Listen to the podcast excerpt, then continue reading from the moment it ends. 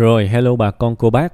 Đây là Tâm sự buồn vui ha. Thêm một buổi tối nữa và bữa nay chúng ta sẽ tới với tâm sự của một bạn nhỏ 19 tuổi ha.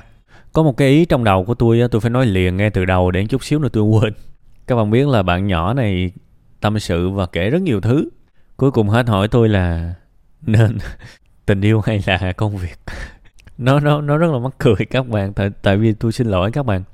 Tôi đang hình dung ở trong đầu một cái viễn cảnh, tại vì các bạn phải hình dung là bạn kể về gia đình, về tuổi thơ rất nhiều, rồi nghỉ học đọc trúng một cuốn sách self-help, rồi bị ảo tưởng sức mạnh, sau đó nghỉ học rồi bắt đầu chơi game, rồi cảm thấy bâng quơ về cuộc đời.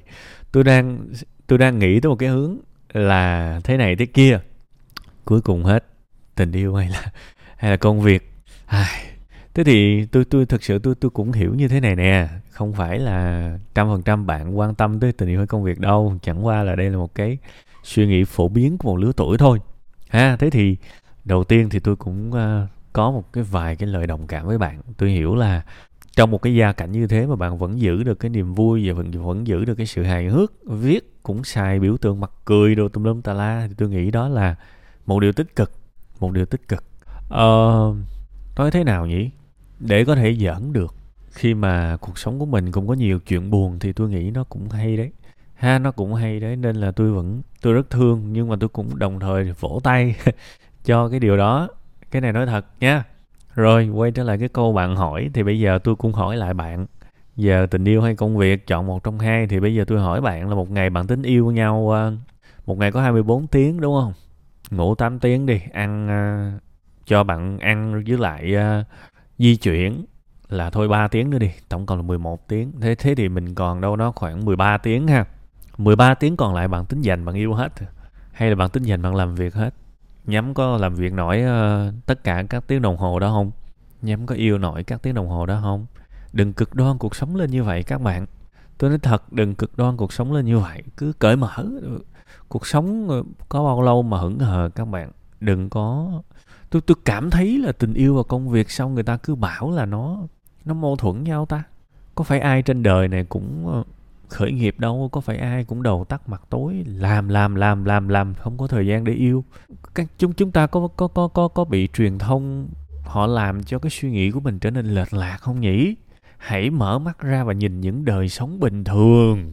Chứ đừng có nhìn như thể là ai trong cuộc sống này cũng là những người khởi nghiệp, cũng là những người bận ơi là bận, không có thời gian và chỉ có thể chọn một trong hai thôi.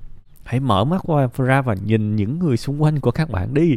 Hãy kiếm những người đáng ngưỡng mộ nhất xung quanh của các bạn và xem lối sống của họ. Họ có cực đoan tới mức mà 13 tiếng đồng hồ còn lại trong ngày tôi chỉ dành hết để làm việc. Có ai như thế không? Bản thân tôi chỉ muốn mọi người sống và trải nghiệm cuộc đời này theo cái cách có ý nghĩa nhất có thể. Đừng cố để có một cô người yêu thật, nhưng khi mà mình thấy rộn ràng thì hãy đón nhận. Đó là quan điểm của tôi. Và hãy cho nó thời gian đúng nghĩa với nó, đúng không? Hãy cho nó thời gian đúng nghĩa. Ví dụ tình yêu một ngày, nếu mình cảm thấy mình cần thiết thì mình có thể cho nó nhiều thời gian hơn xíu. Nếu mình cảm thấy đang thăm dò, đang tìm hiểu để cho ít lại. Tôi không nghĩ là việc đó là cái gì đó mà quá nghiêm trọng.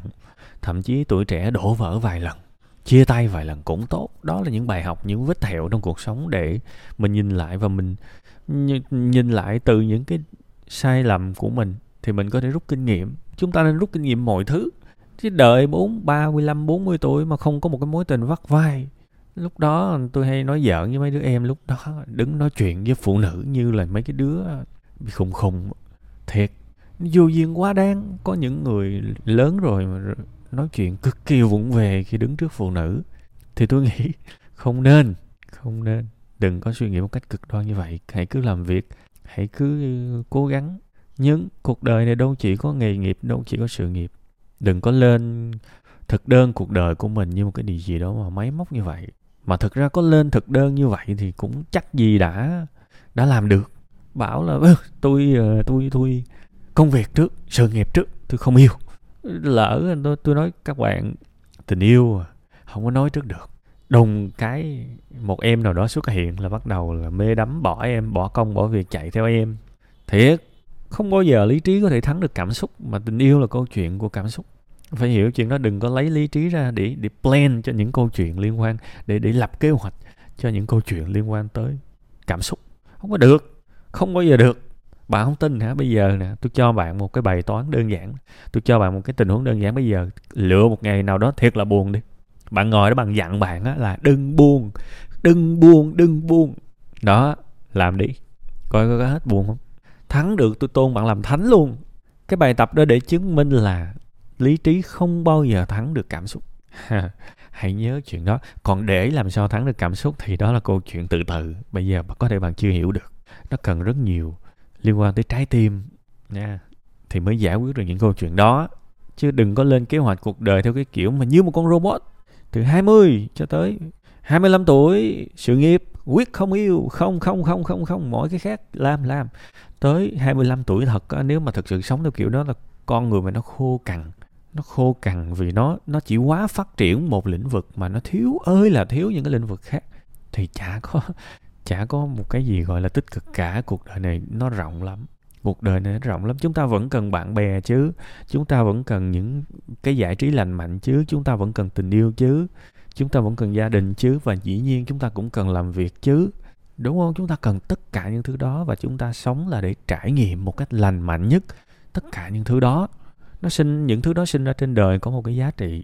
Hãy nhớ chuyện đó, nên đừng có làm cuộc đời mình trở thành một cái máy như vậy. Và tôi nói để thành công không nhất thiết là phải kiêng khem mọi cái mối quan hệ còn lại. Thành công có nghĩa là hãy sử dụng thời gian của mình cho nó đáng. Đừng có phí thời gian là khả năng thành công cao lắm men. Và nó vẫn còn thời gian để mình làm những cái việc khác. Nhớ dùm cái đừng cực đoan quá nha.